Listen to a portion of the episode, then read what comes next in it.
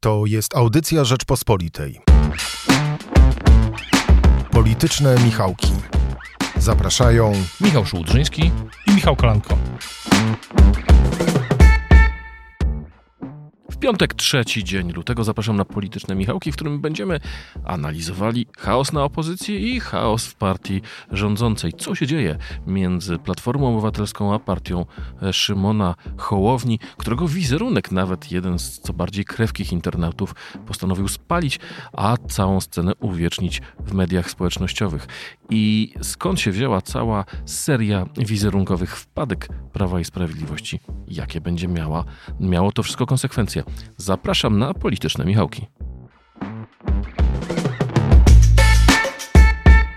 Ale to był tydzień, w którym e, mnóstwo e, wydarzeń mm, dotyczyło zarówno rządu i opozycji, mm, ale chyba jednym z najbardziej elektryzujących opinię publiczną, mm, e, między innymi komentariat w mediach społecznościowych tematem, był sondaż, który opublikowaliśmy.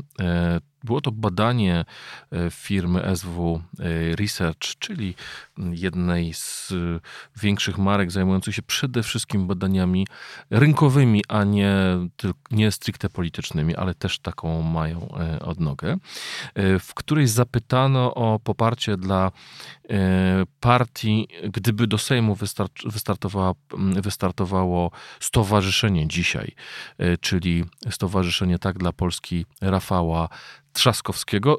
To ważne, bo w pytaniu nazwisko lidera Platformy padło.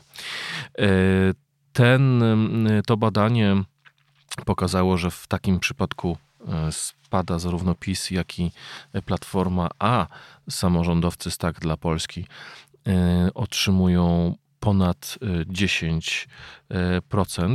Najpierw Cię zapytam o to, jakie Twoim zdaniem były powody tak dużego e, responsu. Przypomnijmy tylko to Rzeczpospolita jako pierwsza ten sondaż SW Research opisała. Mm, I jakie są tutaj teorie e, na opozycji z tym związane, no i w partii władzy również. Co do pierwszej, pierwszego Twojego pytania, to zwróćmy uwagę, że w tym sondażu, który został zlecony na, przez, przez ten ruch Stowarzyszenie Tak dla Polski, sondażu samo, sam ruch, samo stowarzyszenie jest z nazwiskiem, z brandem prezydenta Warszawy Rafała Trzaskowskiego, czyli Ruch Tak dla Polski Rafała Trzaskowskiego. On oczywiście jest y, ważną postacią w tym stowarzyszeniu, ale formalnie prezesem, y, prezesem zarządu, czy szefem, liderem jest prezydent Sopotu Jacek Karnowski, z którym zresztą też w tym tygodniu dla Rzeczpospolitej rozmawiałem. I dlatego w jakimś sensie to jest też badanie poparcia czy takiego brandu rozpoznawalności Trzaskowskiego w tej sytuacji, w której jednocześnie na liście jest y, Koalicja Obywatelska. Zwracam uwagę też, że w tym badaniu jest bardzo wysoki, wyższy, wyższy niż y, przeciętnie odsetek niezdecydowanych. Prawie 19, 9, ponad 19%. Y, ja uważam, że ja uważam, że realnie niezdecydowanych dzisiaj jest dużo mniej, dużo, ale nie aż tak dużo. Więc to badanie jest bardziej probierzem pewnego myślę, że to jest bardziej też przede wszystkim probierz pewnego mm, siły, pewnego brandu e, samego Trzaskowskiego. No i tutaj na dwoje mm, tutaj szklanka jest do połowy pusta albo do połowy pełna. Niektórzy zwracają uwagę, że jednak na taki scenariusz, w którym jest osobna lista takich właśnie, jest lista samorządowców z Rafałem Trzaskowskim, te 10-11% to jest i tak dużo. Niektórzy twierdzą, że to raczej mało. Ja uważam, że to na pewno jest interesujący interesujący moment, w którym ci samorządowcy na pewno chcą mieć własną e, siłę w ramach opozycji. Bo oni też podkreślają, nawet było takie specjalne oświadczenie, co ciekawe, wydane już po tym sondażu, że e, tak dla Polski nie chce być osobno, osobną siłą, chociaż w tym sondażu był osobno i to był sondaż na zlecenie tak dla Polski, ale chce być siłą w ramach szerokiej listy opozycji. Jak szerokiej? Ja będę powtarzał, że cały czas uważam, że najbardziej prawdopodobny jest scenariusz tak zwanej listy IPP+, czyli właśnie samorządowcy, właśnie Platforma z sojusznikami i plus y, oczywiście jest też PSL Koalicja Polska, która y, w tym tygodniu były sygnały, Miasza Zgorzelski mówił, że 70% prawdopodobieństwa listy z Szymonem Hołownią. Tutaj z marszałkiem pozostanę sceptyczny, że taka lista z PSL-em, PSU i Hołowni powstanie, więc samorządowcy chcą być, po prostu mieć miejsca w Senacie, bo to negocjują w pakcie senackim, no i bardziej kontrowersyjnie miejsca w Sejmie. Mówię bardziej kontrowersyjnie, bo jeszcze w ubiegłym roku ze strony władz Platformy, z okolic zarządu bardzo ważnych polityków Platformy, no dało się słyszeć taki sceptycyzm. Czy, mm, bo ci samorządowcy, jak to mówili, mówili ważni politycy Platformy, no oni zawsze się deklarują, że będą mieć tutaj silne postacie na listach i które wzmocnią, wzmocnią, y, wzmocnią listę, no a później jak co do czego przychodzi, to takich postaci nie wskazują. Tak, tak mi tłumaczył jeden z bardzo ważnych polityków Platformy jeszcze w grudniu. Stąd też ten sceptycyzm. Ten sondaż wywołał pewne mm, poruszenie, zwłaszcza no właśnie w środowisku opozycyjnym. Mm, no bo był, były pytania o właśnie intencje samorządowców o tego ruchu Tak dla Polski, ale ja myślę, że one są takie, że samorządowcy chcą po prostu sobie zapewnić możliwość wpływu na potencjalną agendę nowego rządu. No bo myślenie chyba mm, tego środowiska jest takie, że jeśli nawet opozycja będzie y, rządzić, to dalej będziemy pewnym, pewnego rodzaju petentami. E, oczywiście no nie będzie tak jak teraz, kiedy PiS y, no, ma swoje podejście do samorządu, chociaż też y, akcentując, że te pieniądze do samorządu spływają w różnych formach, no ale że dalej będziemy petentami. No i samorządowcy myślę po prostu chcą mieć wpływ na te, na te na, te, y, na ten rząd y, poprzez bycie w Sejmie. No bo de facto do tego to się sprowadza. Ale czy będą, jakie miejsca daje im Platforma, no to powiedzmy sobie też szczerze, to jest myślę, że jasna rzecz, że to Platforma i Donald Tusk tutaj trzymają wszystkie, prawie wszystkie karty. Może nie wszystkie, ale prawie wszystkie. To od Donalda Tuska też będzie zależał y, w dużej mierze kształt, jak już ta lista się ukształtuje, no to kształt miejsca dla potencjalnie samorządowców w Sejmie będą zależały od Tuska. Myślę, że Tusk nie będzie chciał mieć 15-osobowej grupy niezależnej od siebie, od której byłby zależał jego rząd. No, tak mi się wydaje, że nie Już Jarosław Kaczyński przekonał się w tej kadencji, co to znaczy mieć kilkunastoosobową grupę niezależną całkowicie od siebie. Widzimy to do dzisiaj i będziemy jeszcze widzieć to przez cały rok, a być może też następną kadencję, jeśli PiS utrzyma w tej konfiguracji władzę. Michał, mówiłeś o liście IPP+, o tych różnych układankach, ale wybory do Sejmu to nie jedyna rzecz. Mamy jeszcze wybory do Senatu. I moje pytanie jest takie, jak wygląda pakt senacki na dzisiaj? Jak wyglądają przygotowania do wyborów samorządowych, które odbędą się za rok? No i potem wybory europejskie. Co do Paktu Senackiego, no to wszystkie znaki na niebie i na ziemi wskazują, że ten schemat jest, jest zresztą jest już ustalony. Ja słyszałem, usłyszałem wczoraj wręcz, że jest dogadany Pakt Senacki, liczba, y, mandat, liczba potencjalnych y, mandatów, miejsca biorące, to wszystko ma być już dogadane. Pośrednio to sugerował też y, Szymon Hołownia w niedawnym głośnym zresztą wywiadzie dla Gazety Wyborczej, którym mało zwrócił uwagę, ale ja to na to zwróciłem uwagę, że Szymon Hołownia mówi, że Polska 2050 się zajmie ścianą wschodnią czyli będzie miała miejsce na ścianie wschodniej. Jak rozumiem, to oczywiście oznacza też zgodnie z pewnym ustaleniem już z ubiegłego roku e, powtórne kandydowanie dla Jacka e, Burego z okręgu z Lublina, który został senatorem z, z Paktu Senackiego 1-0, później przyszedł do Hołowni. To jest podobno już wszystko dogadane, jeśli chodzi o sam podział miejsc. Nazwiska jeszcze nie, no bo układanka senacka jest związana z układanką do Sejmu. Na przykład trudno sobie no, to dosyć logiczne, że nie wiadomo jaka jest lista do Sejmu, no to trudno, żeby podejmowali wszystkie decyzje senatorowie obecni, którzy chcą iść do Sejmu. Jest taka, jest taka grupa. Najczęściej tu się pojawia nazwisko na przykład Bogdana Zdrojewskiego. Mówiliśmy też wcześniej w jednym z odcinków podcastu o, o Bogdanie Klichu o, Jerzy, Jacku, o Jacku Federowiczu z, z, z, z, Platformy. Jest, jest taka grupa, no i to wszystko czeka, musi być ze sobą powiązane, a układ sejmowy może się rozstrzygnąć później. Czyli opozycja może nie mieć takiego, takiej sytuacji, że najpierw dogada, ogłosi pełni Senat, a później dwa miesiące później będzie Sejm. Najpierw będzie Senat, może to być równolegle, a może jakieś, ale ja uważam, że dla opozycji byłoby lepiej, gdyby jakieś zręby porozumienia ogłosić wspólnie wcześniej, a czekać, a nazwiska ogłaszać później. No to też jest dosyć logiczne. A te późniejsze wybory? Co do wyborów samorządowych, to myślę, że większość decyzji zapadnie jednak po wyborach do Sejmu.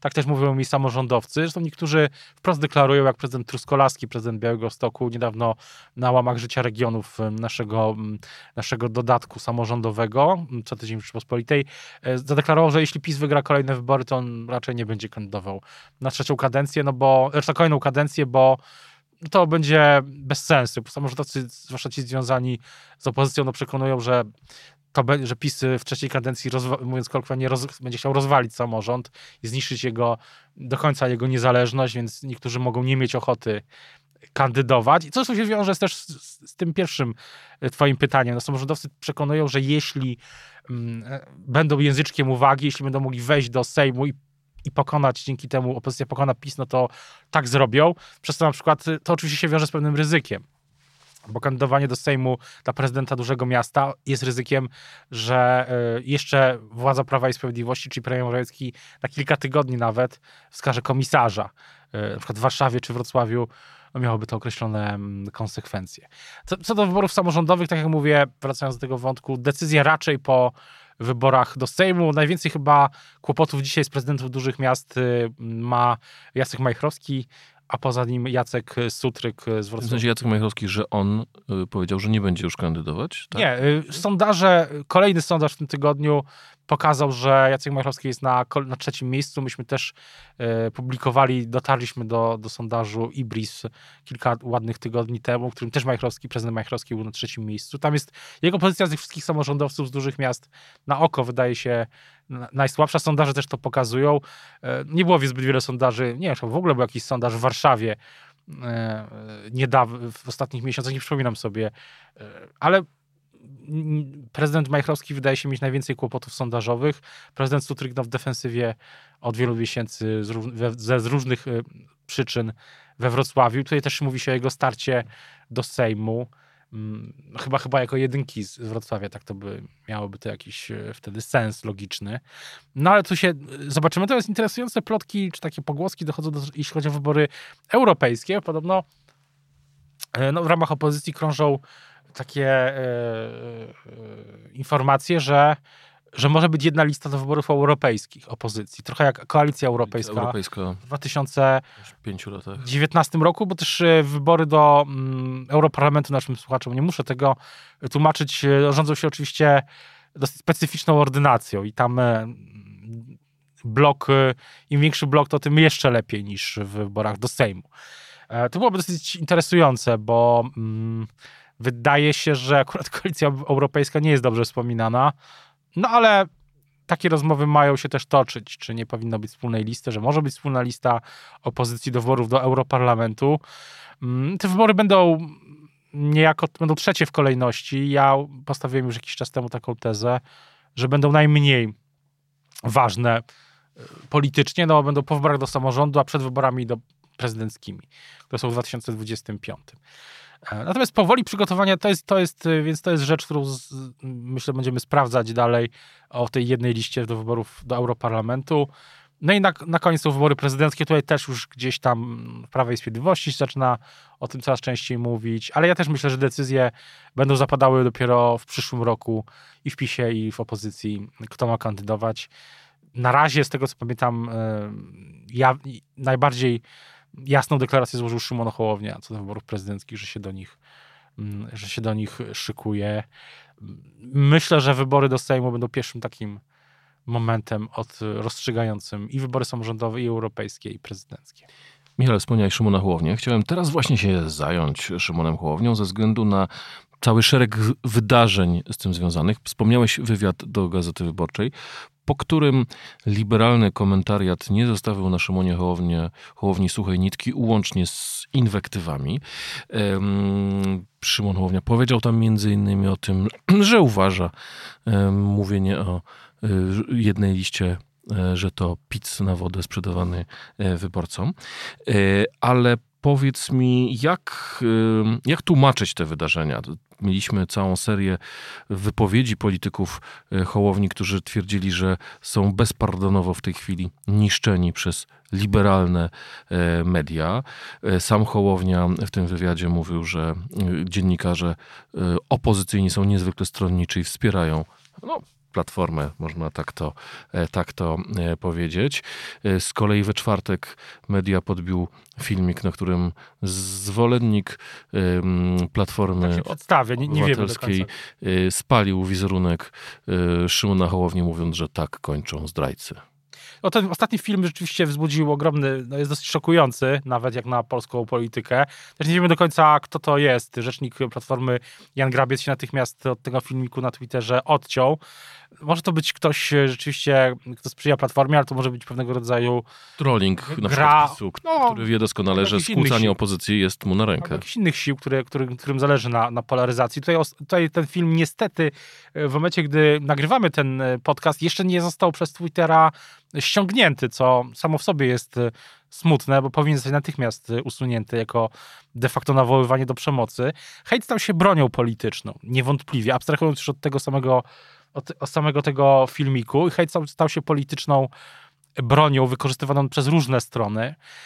Ja, mm, natomiast ten, i ten atak na, na Hołownię rzeczywiście jest e, bezpardonowy. Ja nie przypominam sobie nawet po, nie przypominam sobie czegoś takiego, nawet po najbliższe wydarzenie tego typu to jest chwila, gdy Lewica porozumiała się z Prawem i Sprawiedliwością na odcinku decyzji o zasobach własnych Unii Europejskiej.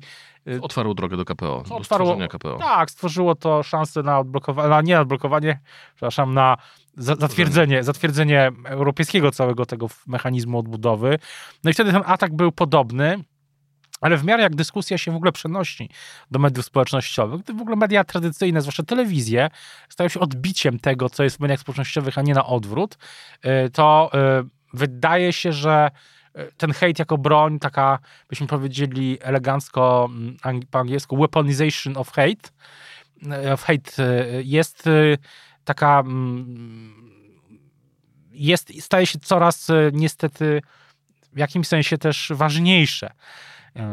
I ta dyskusja dzisiaj przecież polityczna toczy się głównie na Twitterze, co zresztą sam zwróciłeś uwagę, że to ma opłakane konsekwencje, bo politycy nie są w stanie się powstrzymać, zwłaszcza op- po ramach opozycji to się dzieje, ale w, przecież PiS też, politycy PiS już tak samo robią, też mm, może nie hejtują, ale krytykują mocno dziennikarzy, jak coś im się nie podoba. Kiedyś mamy już y, łącznie zwłaszcza sporo doświadczenia. Ja ze smutkiem stwierdzam, że kiedyś takie uwagi, jak pisałeś o tym, co pisał Bartłomiej Sienkiewicz do Domini- redaktor Dominiki Wielowiejskiej po jej analitycznym tekście o, o sytuacji opozycji, no reakcja była polityczna, tak? On zaatakował e, Dominikę, redaktorą Wielowiejską, politycznie. Po, porównał jej działanie do hejtu telewizji publicznej przeciwko Donaldowi Tuskowi.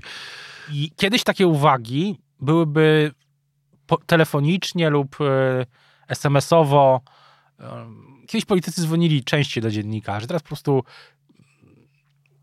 piszą co, piszą, co myślą na Twitterze. I to jest, e, myślę, e, smutne. Tak, ty się odwołujesz do mojego tekstu, który napisałem w poniedziałkowej, publikowałem w Rzeczpospolitej, który dotyczył, który zatytułowałem, że Platforma musi wyjść z Twittera, nie, dlatego że mm, pamiętajmy, że w mediach społecznościowych dyskusja jest zakrzywiona e, poprzez to, że biorą w niej udział najczęściej osoby o bardzo zdecydowanych poglądach, co prowadzi do nieustannej radykalizacji tej dyskusji. Część polityków ulega temu złudzeniu i ma wrażenie, że ci najbardziej krewcy, ci najbardziej em, aktywni w cudzysłowie obywatele to jest reprezentatywny głos dla wszystkich wyborców, a tak oczywiście e, nie jest. To jest ten, to, to skrzywienie twitterowe, które sprawia, że znacznie bardziej słyszymy tych, którzy mają zdecydowane, radykalne poglądy, czy to po stronie PiSu, czy to po stronie opozycji, ale głos tych ludzi, którzy mają poglądy znacznie bardziej umiarkowane, jest znacznie słabiej słyszalny. Kiedyś e, w Stanach Zjednoczonych e, w zupełnie innym kontekście powstała taka,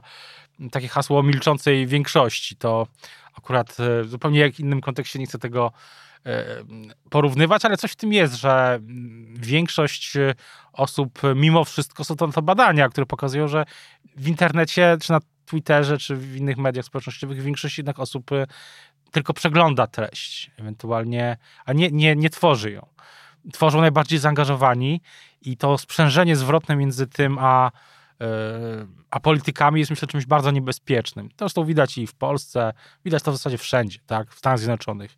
To akurat polska scena polityczna, chociaż nie jest e, dwubiegunowa, tak jak ja się jednak e, ja będę przekonał, że nie jest dwubiegunowa i ten, nie można jej porównywać do dwóch, dwupartyjnego systemu. W Stanach Zjednoczonych to jednak ta polaryzacja na różnych osiach, tak kulturowych też, polaryzacja na osi nie, transportowej, no przecież na przykład ostatnio tematem polaryzacji w mediach społecznościowych są samochody elektryczne. E, to też jest kwestia już kulturowa, za albo przeciw, tak? E, przypomina tę amerykańską, tak? To tak mi się przynajmniej wydaje, e, zwłaszcza po oczywiście mm, epoce Trumpa. Tym bardziej, że mm, ta polaryzacja sprawia, że ciężko się e, prowadzi e, dyskusję, ciężko e, na przykład przyznać się do błędu, no bo przecież błędy popełniają oni, a nie my. Ja tylko dodam, że moim zdaniem odejście opozycji z, z Twittera, czy wyjście opozycji z Twittera wcale nie oznacza, że ona ma być mniej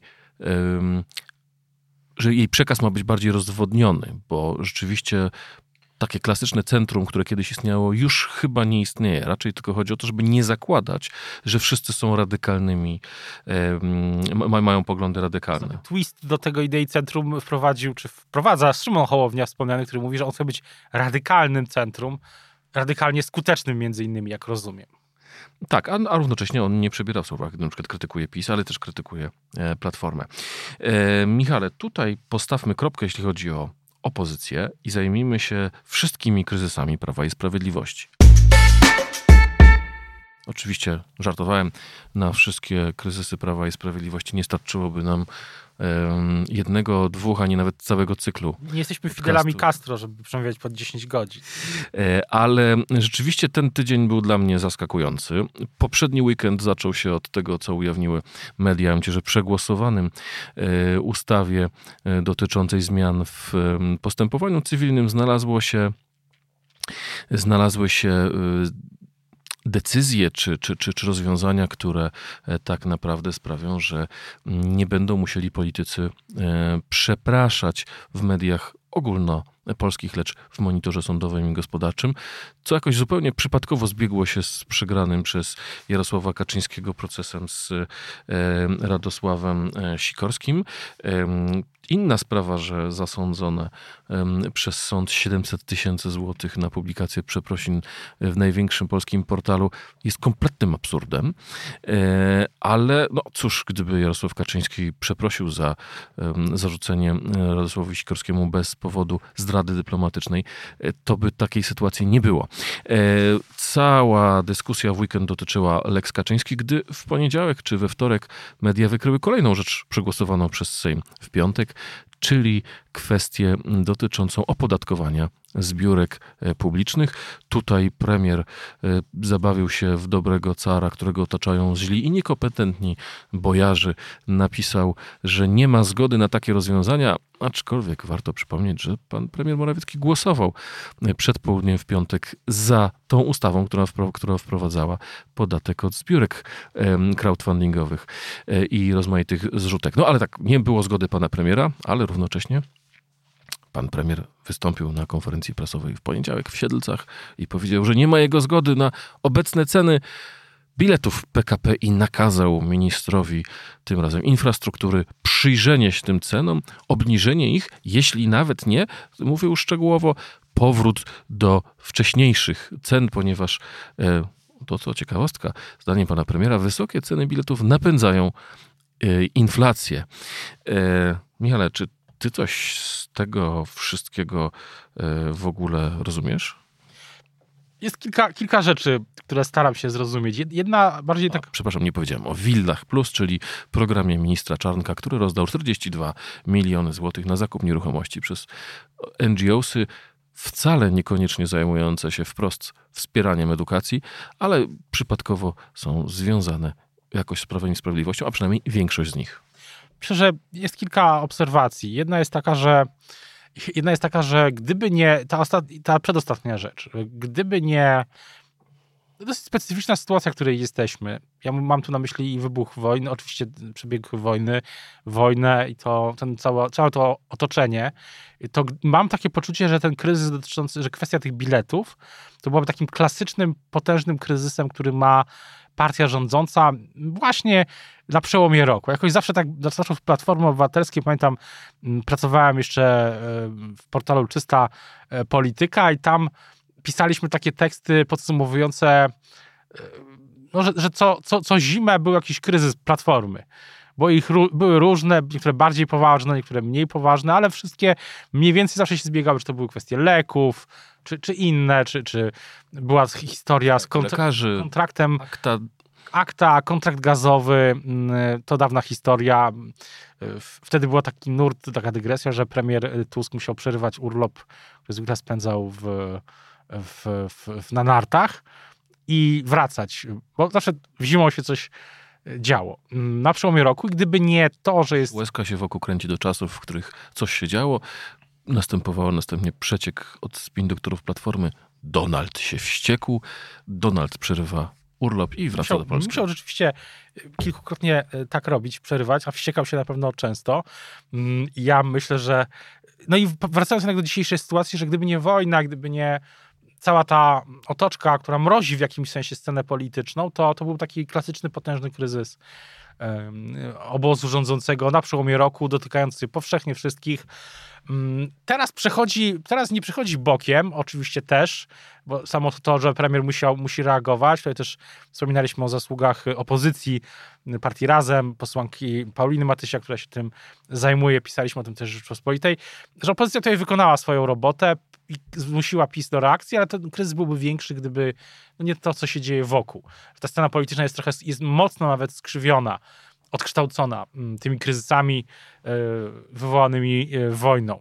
E, to jest jedna ale rzecz. Moim zdaniem to w ogóle PiSowi pomaga, dlatego że ja mam wrażenie, że raczej to pokazuje chaos na zapleczu obozu władzy, no bo ktoś te podatki, ktoś te ceny biletów PKP podniósł, a PKP nie jest prywatną spółką, tylko jest spółką należącą do Skarbu Państwa. Premier wychodzi we czwartek i mówi, od 1 kwietnia e, obniżamy ceny na gaz dla piekarni i cukierni, żeby chleb był tani. No tylko, że wiele cukarni, cukierni i piekarni już padło z powodu wysokich cen energii. W związku z tym dobry wujek, czy święty Mikołaj, Mateusz Morawiecki, przynosi zatrute owoce, bo tak naprawdę pokazuje, że państwo przestało być sterowne pod tym względem. To jest powód, dla którego y, ja pytałem w tym tygodniu też polityków, nie na tej antenie, ale na innej. Na przykład pytałem przewodniczącego Partii Republikańskiej Adama Bielana, europosła, czy czy PiS wyszedł jego zdaniem, czy, czy można postawić taką też, że PiS wychodzi z kryzysu zimowego i przez, przez przewodniczący prezes Bielan mówił, no o, nie chciał tej takiej tezy potwierdzić. O politycy PiS nadal są ostrożni właśnie w ferowaniu takich wyroków, że już najgorsze e, za nimi. Duża część tych kryzysów e, rzeczywiście, na przykład węgiel, Teraz jest go za dużo, jak się okazuje. Sami o tym pisaliśmy w Rzeczpospolitej w piątek, że wiele tych kryzysów zostało oczywiście tak czy owak rozwiązanych, ale zostaje wiele problemów, tak jak wspomniałeś, piekarnie, PKP, no i te problemy, które rząd sam tworzy, jak te zbiórki. No i nie, nie wspominając już o Willi Plus, no, czyli takim problemie, który też rząd, rząd sobie wygenerował, który myślę, że jest bardzo uważnie obserwowany teraz, reakcja na ten e, problem, e, na ten kryzys w samym Prawie i Sprawiedliwości, ta machina analityczna mm, tej jej czułki, że tak się wyrażę, są na pewno nas, na, nastawione, na to. nastawione na to, na reakcję opinii publicznej. Zamawiane są badania, badane, są, badany jest sentyment w mediach społecznościowych. Y, no bo przede wszystkim ważne dla PiSu jest to, czy to szkodzi własnemu elektoratowi, bo jeżeli to tylko wkurza opozycję, y, to nie jest żadnym zagrożeniem, ale tak jak ta podatek odrzutek, podatek od, y, czy kwestia podwyżek cen biletów PKP, to wszystko uderzało również we własny elektorat i dlatego tutaj PiS musiał interweniować. Zwłaszcza podwyżki, to ta reakcja premiera jest symptomatyczna, bo gdyby nie, to też myślę, że wzięło się z jakiejś oceny sytuacji, e, z badań też częściowo, ten temat już troszeczkę funkcjonuje, tak, to chyba od 10 czy 11 stycznia mamy przecież początek lutego, że już te badania też ciężko mierzyć nawet w internecie. Można oczywiście, a inaczej, w internecie można mierzyć ten sentyment od razu, no ale te badania wymagają czasu, takie bardziej pogłębione i e, to też jest pewnie wynik badań. E, też e, kwestia zbiórek jest dosyć, no wiąże się z innymi z problemami. Większość, wiele z tych zbiórek są zbiórki charytatywne, oczywiście na nie tylko cele dotyczące, no nie wiem, wsparcie dla żołnierzy ukraińskich, ale też bardzo wiele tych zbiórek to są przecież zbiórki dotyczące chorób, tak, ciężkich, tragicznych sytuacji, zwłaszcza dzieci. No i jest takie poczucie, że no jak państwo to w to uderzy, no to, to łatwo się wyobrazić sobie, że to się rozlewa tak, ten temat do, do influencerów, poza bańkę, bańkę i tak dalej. Więc e, jest to wszystko no też pokazuje, że tak jak rozmawialiśmy w ubiegłym tygodniu, że PiS może ma tam, ma dobrą strategię, ma strategię dosyć przemyślaną, taką ogólną aż do wyborów, ale taktycznie to codziennie jest kolejny kryzys, który częściowo albo jest sam, albo sam PiS wywołał, albo pośrednio wywołał, albo oczywiście częściowo zewnętrzny, z którym musi lepiej lub gorzej sobie próbować radzić. No opozycja e, jest opozycją tak jak też o tym mówiliśmy. Natomiast zwróciłbym uwagę, że to jest też kolejny miesiąc, zaczynamy miesiąc bez obecności w, w sferze publicznej prezesa Kaczyńskiego. Na razie te deklaracje dotyczące jego powrotu są dosyć mgliste. Kilka tygodni temu wspomniany wcześniej Adam Bielan y, tu na antenie Rzeczopolityce, programie Rzeczopolityce mówił, że to jest wczesna wiosna, kiedy prezes może wrócić. Mm, no i politycy PiS z otoczenia mm, prezesa Kaczyńskiego, jak y, Michał Moskal, mówią o tygodniach, to też może się skończyć e, tym, że prezes Kaczyński na ten, ten objazd ruszy ponownie w marcu.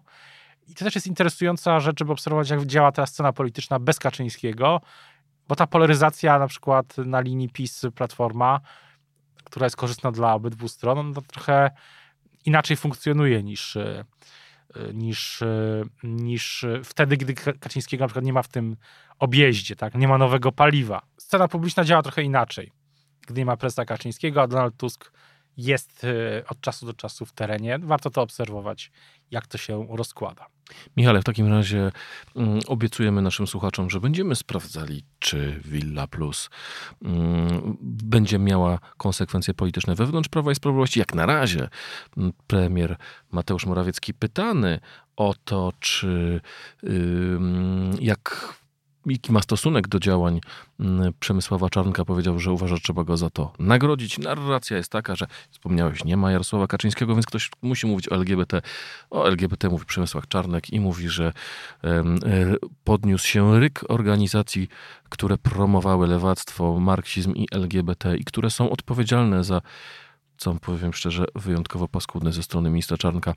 E, jego zdaniem organizacje LGBT są odpowiedzialne za samobójstwa dzieci e, i młodzieży mm, i że w związku z tym e, to jest działanie o charakterze politycznym. Czy to przekona wyborców PiSu? Zobaczymy, sprawdzimy to w przyszłym tygodniu, a na razie żegnamy się z Państwem. Dziękujemy bardzo za wysłuchanie naszej audycji. Dziękujemy naszemu realizatorowi Michałowi Patyrze.